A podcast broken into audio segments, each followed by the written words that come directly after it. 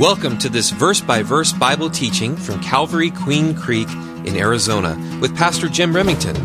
We hope you're blessed by listening.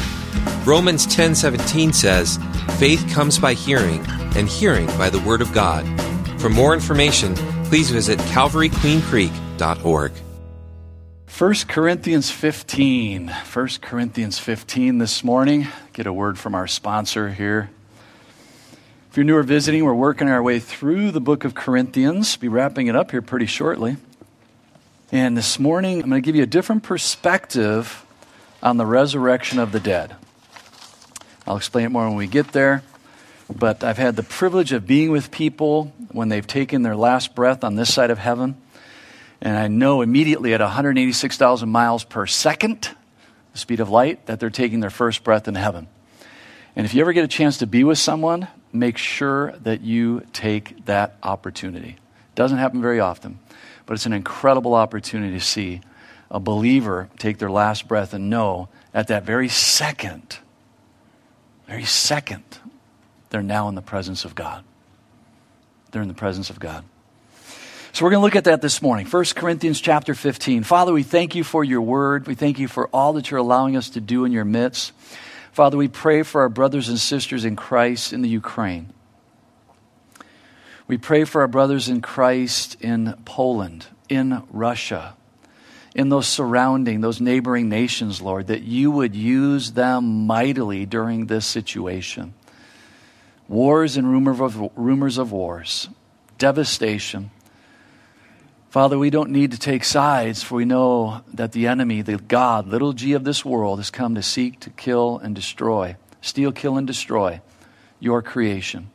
So we stand in the gap, Lord, for those unsaved people, that you had used the saved, your ambassadors for Christ, Father. You'd use them this very moment to reach someone for Jesus, to plant, to water, to fertilize. Lord, most importantly, that someone would receive Jesus right now for your glory, Father. Lord, we thank you for the freedoms we have to still open our Bible in this land, to meet like we're meeting. We have already seen the last two years things can change and change very rapidly. So we just thank you for this time. I pray for the gift of teaching. And Lord, that you'll be glorified in and through your word this morning. In Jesus' precious name.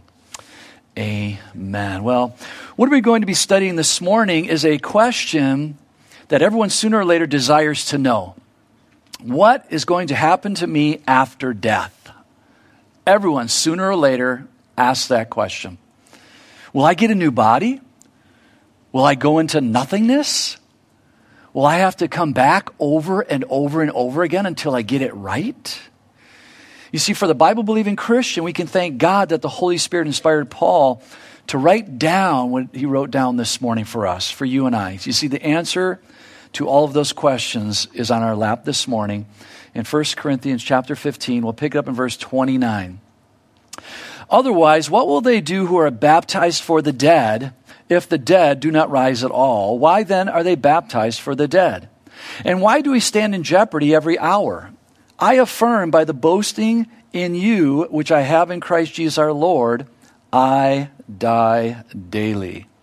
If, in the manner of men, I have fought with beasts at Ephesus, what advantage is it to me if the dead do not rise? Let us eat and drink, for tomorrow we die. Do not be deceived. Evil company corrupts good habits. Awake to righteousness and do not sin, for some do not have the knowledge of God. I speak this to your shame right off the bat, you want to be aware of the Bible is not laid out for us today like it was originally. It was just one letter. There were no chapters, there were no breaks, there were no verses. It was one letter. And as we now have our Bibles, we have different headings on certain sections. Like in my in my Bible here, there's six verses, the risen Christ our hope. And then there's like eight verses, the last enemy destroyed. And then there's these verses here, six verses, effects of denying the resurrection.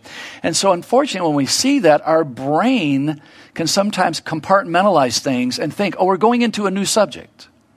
Oh, there's transition here. When you read the Gospels, that could very well take place.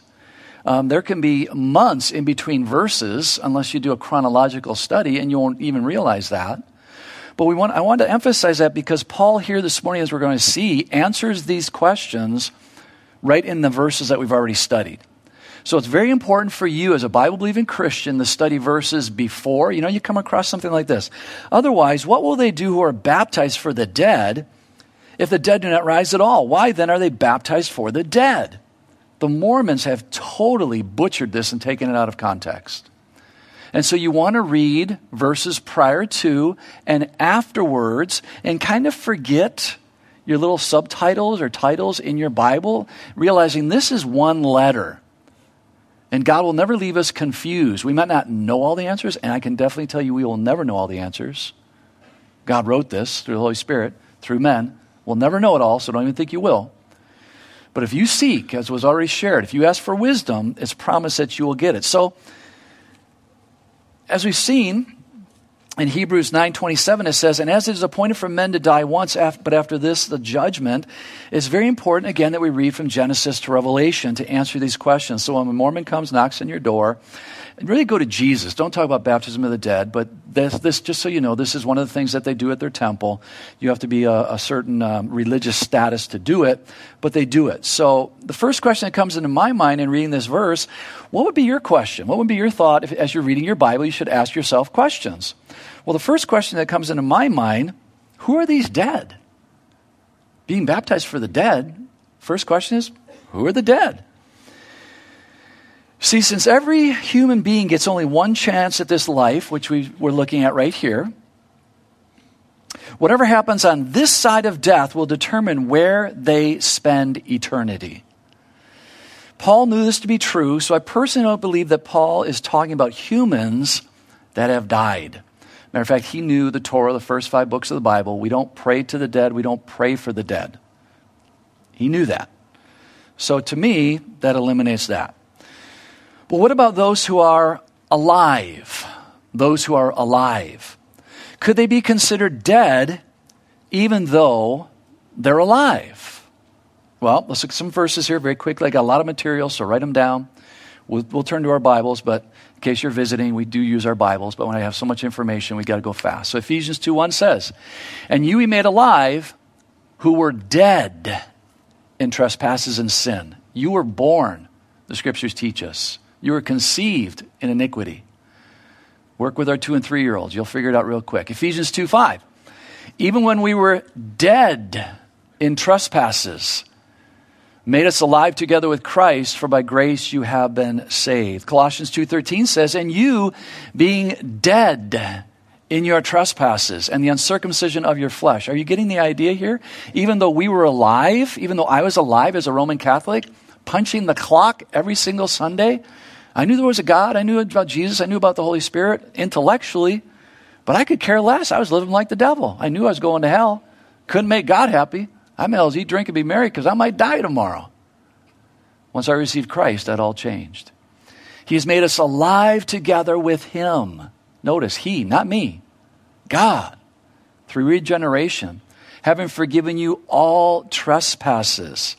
How about Romans 7 5?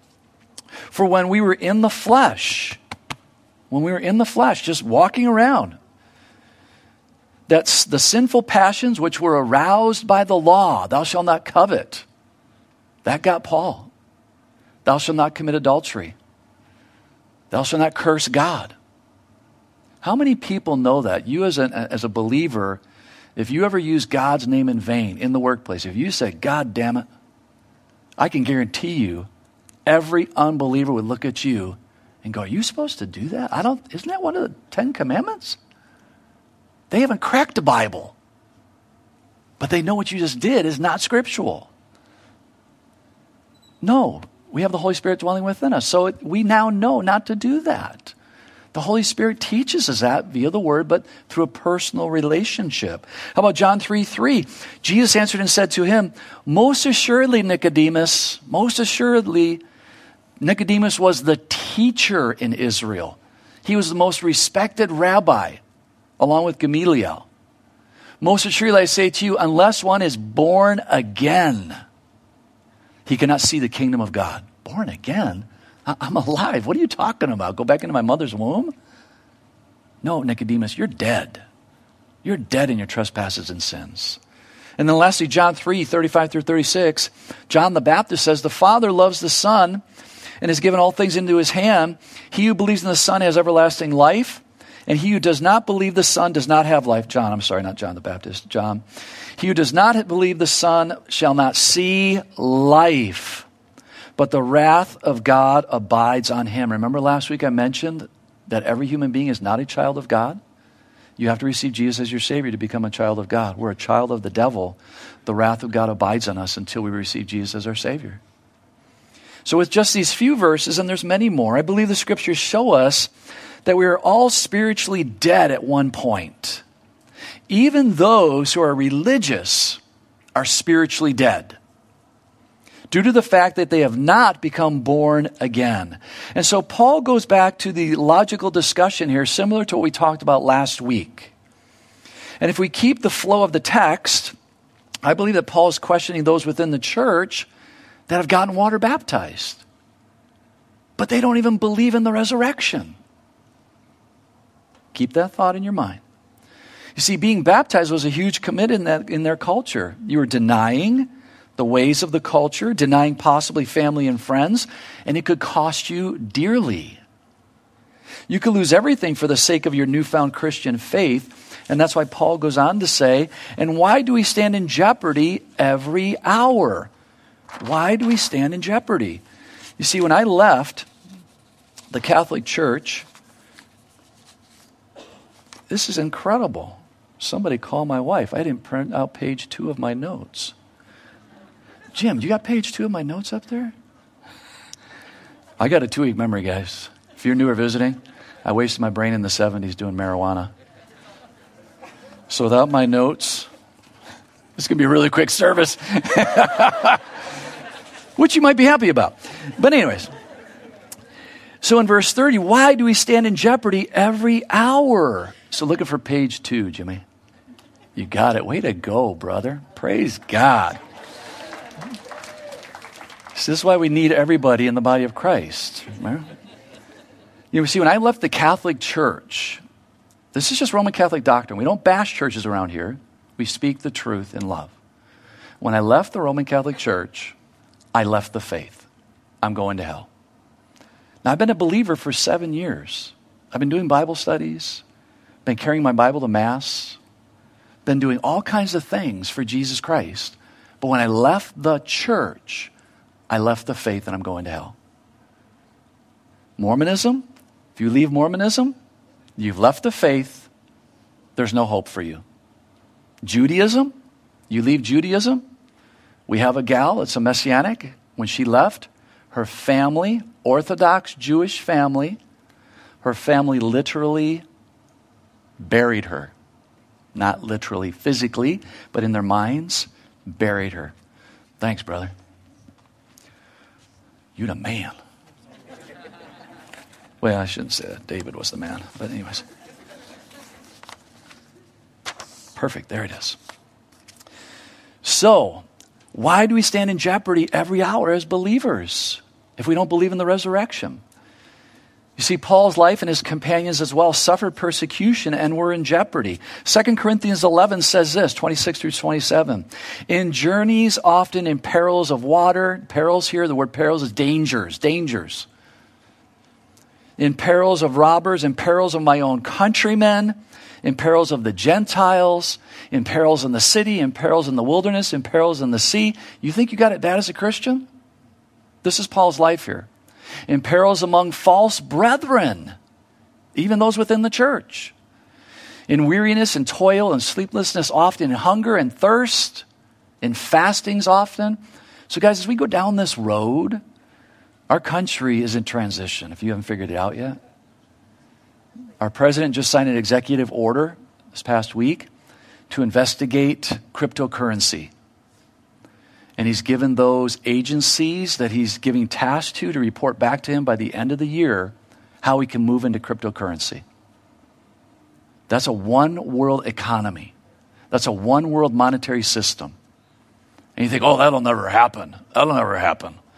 Well, just know this America, our population is only 4% of the world's population. We're in the top five, but we only have 4% of the world's population. China and India make up 35% of the world's population. we are so far behind China and India. India, biometrics, facial recognition, fingerprint, eye scan, every single Indian. And they're going to surpass China in population by 2025. We are so close, guys. Don't keep saying it'll never happen. It's happening. Wake up. Wake up. In fastings often, in cold and nakedness. 1 Thessalonians 2 14 and 15. For you, brethren, became imitators of the churches of God which are in Judea in Christ Jesus. For you also suffered the same things from your own countrymen, just as they did from the Judeans, who killed both the Lord Jesus and their own prophets, and have persecuted us, and they do not please God and are contrary to all men.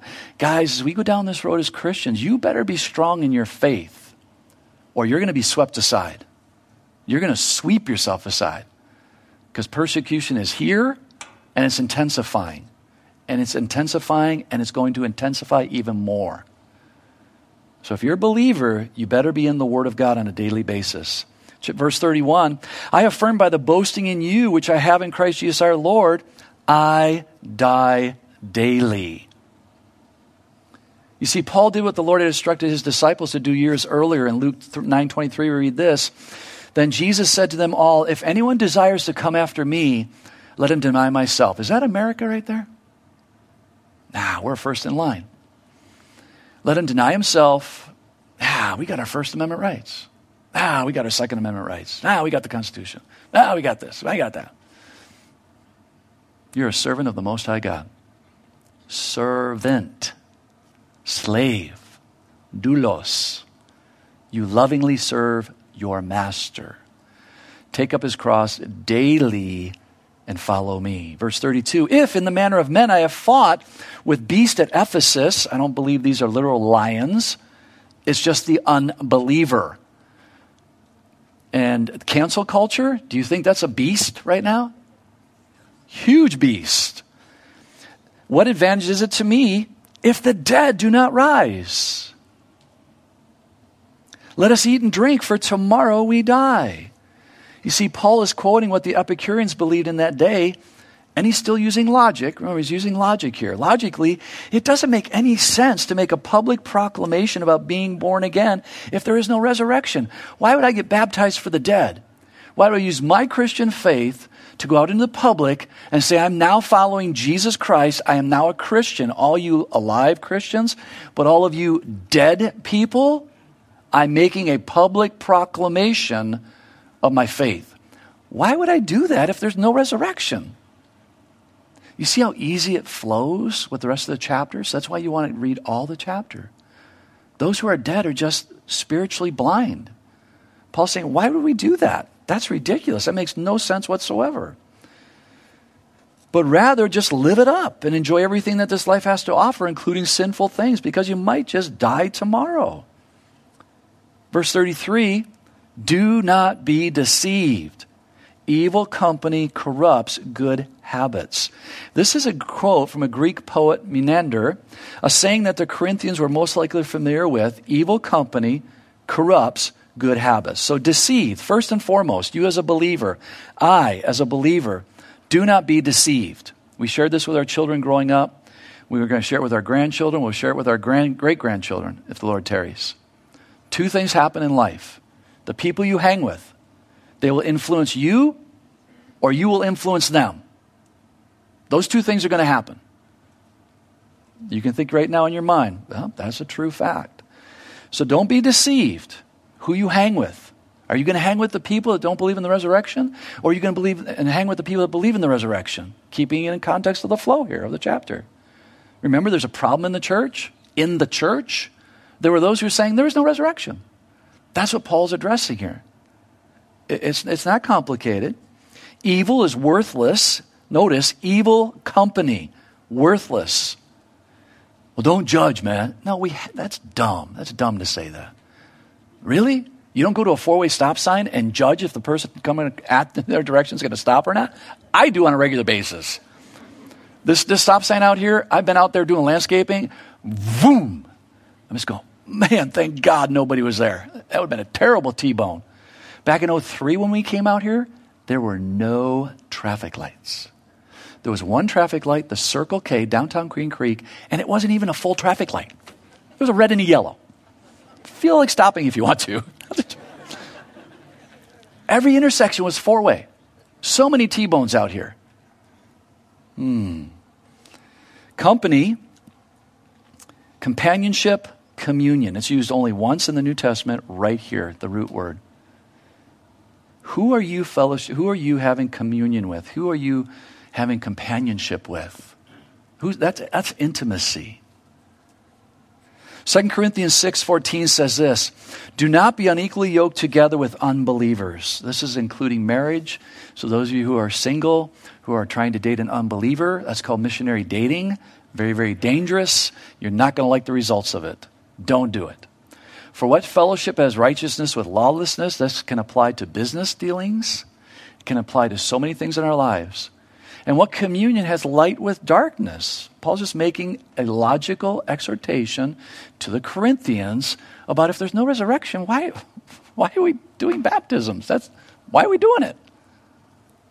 Verse 35, his exhortation awake to righteousness and do not sin. Be right with God. Rather than going down the deceptive road, stay focused on the truth.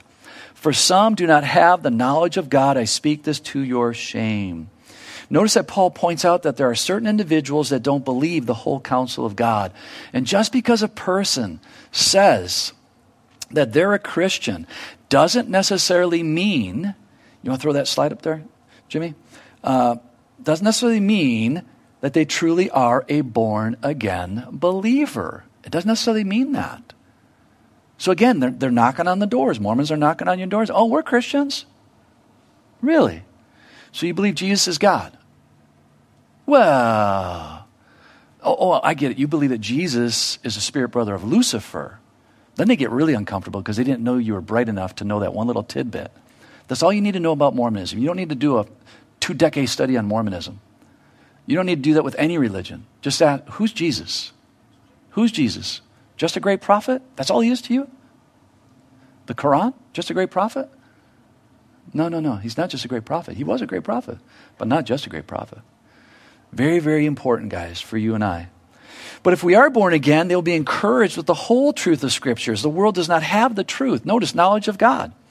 For some do not have the knowledge of God, because the truth is found within the Scriptures. And I, I agree with Paul here totally.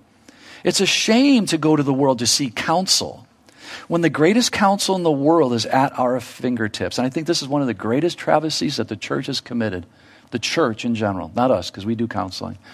But in the last 20, 30 years, so many churches have forsaken counseling out of fear of getting sued, that worldly nonsense, and they're sending them to worldly counselors instead of taking them to the Word of God. That's our calling as believers. You take people to the Word of God. And if you need counseling, Come, we'll counsel with you. But the first thing we're going to do is take you to the Word of God. Because this is the truth. What I feel, what I think, eh, maybe true, maybe not. If I can back it up with scriptures, great. If not, it's worthless. It's worthless. Paul has been pointing to the Corinthians back to the Word of God, and it is the Word that proves there is a resurrection. Verses 35 through 37. Now let's get into something new. But someone will say, How are the dead raised up? And with what body do they come? Foolish one. That means just unlearned. Paul is not putting them down. It just means unlearned one. What you sow is not made alive unless it dies. Very important. I have those two verses highlighted. And what you sow, you do not sow that body that shall be, but mere grain, perhaps wheat or some other grain. So this is very applicable for us out here in Queen Creek. You know, if they plant cotton, is cotton coming up or is corn cutting coming up? Cotton. They plant corn, corn, alfalfa, alfalfa. Okay, so seeds, individual seeds. But God gives it a body as He pleases, and to each seed its own body. This totally wipes out evolution, by the way, these verses. All flesh is not the same flesh, but there is one kind of flesh of men, another flesh of animals, another flesh, another of fish, and another of birds. There are also celestial bodies, and there are heaven, uh, uh, celestial bodies and terrestrial bodies. The celestial are heavenly bodies, terrestrial are earthly bodies. But the glory of the celestial is one, and the glory of the terrestrial is another. The word glory there is magnificence, excellence, splendor. Psalm 104 says this You send forth your spirit, and they are created. And you renew the face of the earth. May the glory of the Lord endure forever. May the Lord rejoice in his works. The glory. So there is glory verse uh, 41, which we see. There's one glory of the sun, another glory of the moon, another glory of the stars. Guys, this was written almost 2,000 years ago. You know, in the mid 1500s, really bright people that they were, they were entering into astronomy, and they were saying, you know what? Everything doesn't revolve around the earth. We think it revolves around the sun. they were persecuted, they were imprisoned I'm talking about even Christians. Because the church, who had all the knowledge that was going against church teaching at the time, the really bright people, hmm, very sad. But here we see, for one star differs from another star in glory. You see, we're so limited. Until what? Until a telescope was invented? And now, how many galaxies are out there? They have no idea. They just throw out these silly numbers. We have no idea. The Word of God already told us this. David, back 3,000 BC, David lived uh, 1,000 BC. So 3,000 years ago, said, David said, the stars are as numerous as the sand of the sea. Pick up, a, pick up some sand sometime, count it. We've done it. We've done little vials. It's crazy. We did it with our kids, drove them nuts. But there was a principle. There was a principle behind that. Verse 42 so he uses these physical analogies. You guys, did you guys just hear all those physical analogies? Physical analogies, physical analogies? He's now going to teach a spiritual principle. So he was using logic, physical analogy. Now here comes the spiritual principle. So also is the resurrection of the dead. Because what is he dealing with here? There are some in the church that don't believe in the resurrection of the dead. It's, let's look back at it. It's verse uh, 12. Now, if Christ is preached that he has been raised from the dead, how do some among you, verse 12, he's writing to the church, he's not writing to the world. So it tells us, even some within the church say that there is no resurrection of the dead. So even if a Christian comes to you and they have a Bible and they're in this church, and you go to them and say, you know, is it okay if we live together? you know, if it's, is it okay if my boyfriend and I live together? You know, we really love each other and we think we're married in God's eyes. And the Christian just goes, you know what? You, yeah, you really love each other. Yeah, it's okay to do it. No, it's not. It's a lie. Get into your Bible. It's a lie. It's called fornication. It's called sin. You're never married in God's eyes. You make that commitment of marriage. You get the license. It's in the Word of God. Joseph and Mary were betrothed, they were married, but they never came together physically because Joseph was off building the house, adding the room onto dad's house. That's why Joseph wanted to write her a bill of divorcement. Why would he want to write her a bill of divorcement if they weren't married? Piece of paper matters. The church recognizes the state, the state recognizes the church piece of paper is very, very important. So also is the resurrection of the dead. The body is sown in corruption. It is raised in incorruption. We got anybody in here younger than 25 years old? Raise your hand if you're younger than 25 years old. Raise it up high so we can stone you. Raise it up real high. Don't be afraid. We're not going to stone you. Look around. Look around at these people. Yeah. You know, they say, whoever they are, but they know a lot, which they really don't. But science says about 25 years old, your, your body has peaked. How many of you are over 25? cash in your chips, man. As we read these verses, just cash in your chips. So also is the resurrection of the dead. The body is sown in corruption, it is raised in incorruption. It is sown in dishonor. I think cancer is one of the worst examples of this. I, have been with a man who was uh, at one time 160 pounds, strong, vibrant, hardworking man. I mean, hardworking man.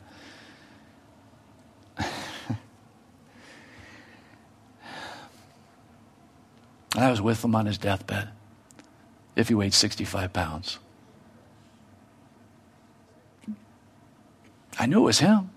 It was his face. 60, 65, maybe 70 pounds. You see, it is sown in dishonor, it is raised in glory, it is sown in weakness. Be with someone who's ready to die. You'll see. They used to be so strong, and look at them. They can barely breathe. It's so important reality, eternity. It is sown in weakness, it is raised in power. Verse 44. Highlight verse 44. It is sown a natural body. Where did you get your natural body from? Your parents, grandparents, great grandparents, so forth and so on. It's a natural body. It is raised a spiritual body. When everyone dies, believer as well as unbeliever, they're going to have their new spiritual body. They're going to get a body. They're not just some spirit floating out in space. You're going to get your brand new body. You'll see. There is a natural body. You look at it every morning, you look at it in the afternoon. Some of you guys, when you walk by a store, you look, go, still got it. walk past the window. There is a natural body and there is a spiritual body. People will ask me, what happens? Read your Bible. Well, it's only one verse, Pastor. Well, I'm glad you mentioned that. Let's look at 2 Corinthians chapter 5. 2 Corinthians chapter 5. Actually, we're going to go to chapter 4. 2 Corinthians 4, we're going to pick it up in verse 16. As you see there, the, the team does a great job putting slides together. So if you're not familiar with your Bible, you need to get familiar with your Bible. Don't rely upon your phone, they're going to turn it off. And don't think they'll never do that. Therefore, we do not lose heart, even though our outward man is perishing. Every time you look in the mirror, if you're over 25, Yep, there it is. There it is. There's that perishing face again. Yet the inward man is being renewed day by day. For a light affliction, which is but for a moment. A day with the Lord is as a thousand years, a thousand years are as a day. I, I, that interested me many t- years ago. I said, well, 24 into a thousand, 24 hours into a thousand is 41.6 Earth years. So two hours is 83 years. So by the time you drove here and by the time you get home, two hours is going to be gone. Your life is done. Because we'll often go, well, how long is eternity? So I believe that, that the Holy Spirit gave Peter that little verse to help us grasp how long eternity is. One month is a little over four months. I mean, one minute is a little bit over four months. One second is a little bit over four days. One second is a little bit over four days. I mean, isn't that amazing? March is already gone. We're heading into April. And by the time I click eight times, April just went by, guys. Now we're into May. Oh, thank God the heat's coming. It's only going to be 110 this year for 200 days of the year. We're already in June. Are you guys getting the picture here? Paul says, for a light affliction, which is but for a moment, but for a moment. What we're going to go through in these next few years, guys, is just going to be a moment. But get ready. Get ready, guys, because it's going to get crazy. It is working for us a far more exceeding and eternal weight of glory. Who was Paul chained to? Soldiers. And they rotated the soldiers. Each, every soldier got the gospel. That's how the word of God went all the way up to the very top. Even in the courts of the king, people were getting saved. Paul used that prison ministry are you and I, are we going to use the prison ministry? Or are we going to whine and complain? You shouldn't do this to Christians, God. I can't believe you did this to me. While we do not look at the things which are seen, but at the things which are not seen, for the things which are seen are temporary, and the things which are not seen are eternal. You might want to highlight this verse, chapter 5, verse 1. For we know that if our earthly house, this tent, is destroyed, we have a building from God, a house not made with hands, eternal in the heavens. For in this we groan, earnestly desiring to be clothed with our habitation which is from heaven. If indeed having been clothed, we shall not be found naked. For we who are in this tent groan, being burdened, not because we want to be unclothed, but further clothed, that mortality may be swallowed up by life. Verse 1. I'm going to re- there's that physical analogy, all the tent, the house, this, that. I'm going to change it with one word, the word body, because this is what it's talking about. If you do your study, this is what it's talking about. So let's read the verse again. Verse 1, chapter 5. For we know that if our earthly body, this body is destroyed, we have a body from God, a body not made with hands, eternal in the heavens. What did we just read in 15? There is a natural body, there is a spiritual body. Two distinct bodies, two clearly distinct bodies. And here we see in this verse, not made with hands. Who made my earthly body? My parents. I mean, yeah, God was in it, but my parents, grandparents, so forth, so on. Well, who makes this body? Not my parents. God. Says it right there. Don't even need to know Greek to see that. Not made with hands, eternal in the heavens. Now, I know some of you are going right now, wait a minute, wait a minute. Just do your own study. This is not heresy. I'm not going against any of the stuff that's being taught for, you know, last 2,000 years. I'm just saying, do a study and, and piece it together yourself and see if this might make sense. For in this we groan earnestly desiring to be clothed with our body, which is from heaven, not from earth. People ask me about this, you know, can we be cremated? Cremate yourself. I'm going to be cremated. Throw it away. Flush me down the toilet. It doesn't matter. It's done. Yeah, but how will it come back together? It's not going to come back together. Here are the verses. What, th- I can't go into outer space right now. If I go into outer space, step out, poof. If I go to the depths of the sea and step out, poof. Why am I going to be reunited with this thing, this worthless thing? If indeed, having been clothed, we shall not be found naked. To me, that's a really key verse right there. Now think bigger as the music team comes up. Think, think kind of bigger, deeper thought. If my spirit just goes to heaven and my ashes go in an urn or my body goes in the grave, wouldn't I be naked because I'm not clothed? Not clothed like this, but wearing my spiritual body. I got to wait for 2,000 years when Jesus returns, then all my ashes, my body's going to come out of the grave, and then I'm going to have my spiritual body, which is, you know, that's the most popular teaching out there. And, and, I'm not, again, I'm not going against it. I'm not saying I have a special revelation. None of that nonsense. I'm just saying search the scriptures, figure it out yourself. Either way, we're all going to die. Either way, we're going to be resurrected. For me personally, I just think I get my brand new body. Kiss this one goodbye. For we who are in this body groan, being burdened. Anybody groaning every morning? During the, during the day?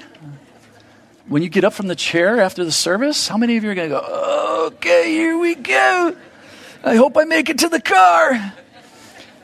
Being burdened, not because we want to be unclothed, so we're not thinking suicidal thoughts, but further clothed that mortality may be swallowed up by life. Now, he who has prepared us for this very thing is God who's also given us the Holy Spirit as a guarantee. Now we are always confident knowing that while we're at home in the body, we are absent from the Lord, for we walk by faith, not by sight. Verse 8, we are confident, yes, well pleased, rather to be absent from the body and to be present with the Lord. At 186,000 miles per second. Be with someone if you can and these verses will impact your life. When you see that breath come out of them, their last breath, their color instantly changes. The form, subtly, it's very subtle. It's not like they become, you know, ET or anything, but very subtle. You just know they're not here. They're not here. They're done. Their race is over. Praise God. They've already crossed the finish line at 186,000 miles per second. The reverse is also true. If you don't know Jesus as your Savior, the Bible says save some through fear. you better have a healthy fear of God. If you don't have Jesus as your Savior, you are going to get your new spiritual body. And if you don't have Jesus as your Savior, you're going to be in hell. Jesus taught about it. It's not a joke. He's trying to spare you that. If you decide, I don't want God, don't blame God in the end. That's your decision. You will perish. You'll be separated from God forevermore. John 3 16. Jesus sent, came to this earth to save mankind, not to destroy them. Don't pin it on God, pin it on yourself. I don't want Jesus. It's your decision, but you are going to get your spiritual body, and you will be in torment for all of eternity. Father, we thank you and praise you for your goodness, your faithfulness. And those are hard words, but they have to be said because they're true. Our feelings reject that, our emotions reject that. But, Father, that's what Jesus taught. He spoke of hell. And that's why you sent your Son. That's why you sent your Holy Spirit. That's why you sent the Word of God to spare us. So, Lord, we pray as believers right now, we pray for anyone in this room that they would, after this service, that they would come forward and that they would receive Jesus as their Savior, not out of guilt, not out of condemnation, but out of a realization I'm going to live forever, either in heaven or in hell. Where do I really want to be? Open their spiritual eyes, Lord. This is not a game. Father, we thank you for your word. And that we know when our loved ones who know Jesus, when they take their last breath, we don't have to be concerned about them. They're rejoicing at your throne. We're the ones that have to grieve. We're the ones that have to naturally mourn as we should. It's healthy, it's right. We need to do that. But we don't mourn as those who have no hope. We have a living hope. And we know we know because the word says so that we will see our loved ones again as brothers and sisters in Christ in a whole new way in your glory, Father. Lord, we just thank you for this time. In Jesus' precious name, amen. Well, I hope that stirred up a little bit in you something that you'll go home and say, Well, I don't really agree with that. I'm going to do some reading of the scriptures. Praise God. Be a Berean. Be a Berean. Study the Word of God because next week I'm going to really confuse you. next week is the rapture. Come back studying about the rapture. It is going to happen, whether you're ready or not. It is going to happen. God bless you guys. If you need prayer, please come up. We'd love to pray for you. Thank you for listening to this teaching from God's Word. If you have any questions, would like to request prayer, or want more information about our church and how you can experience the love and hope of Jesus Christ in your life, please visit calvaryqueencreek.org.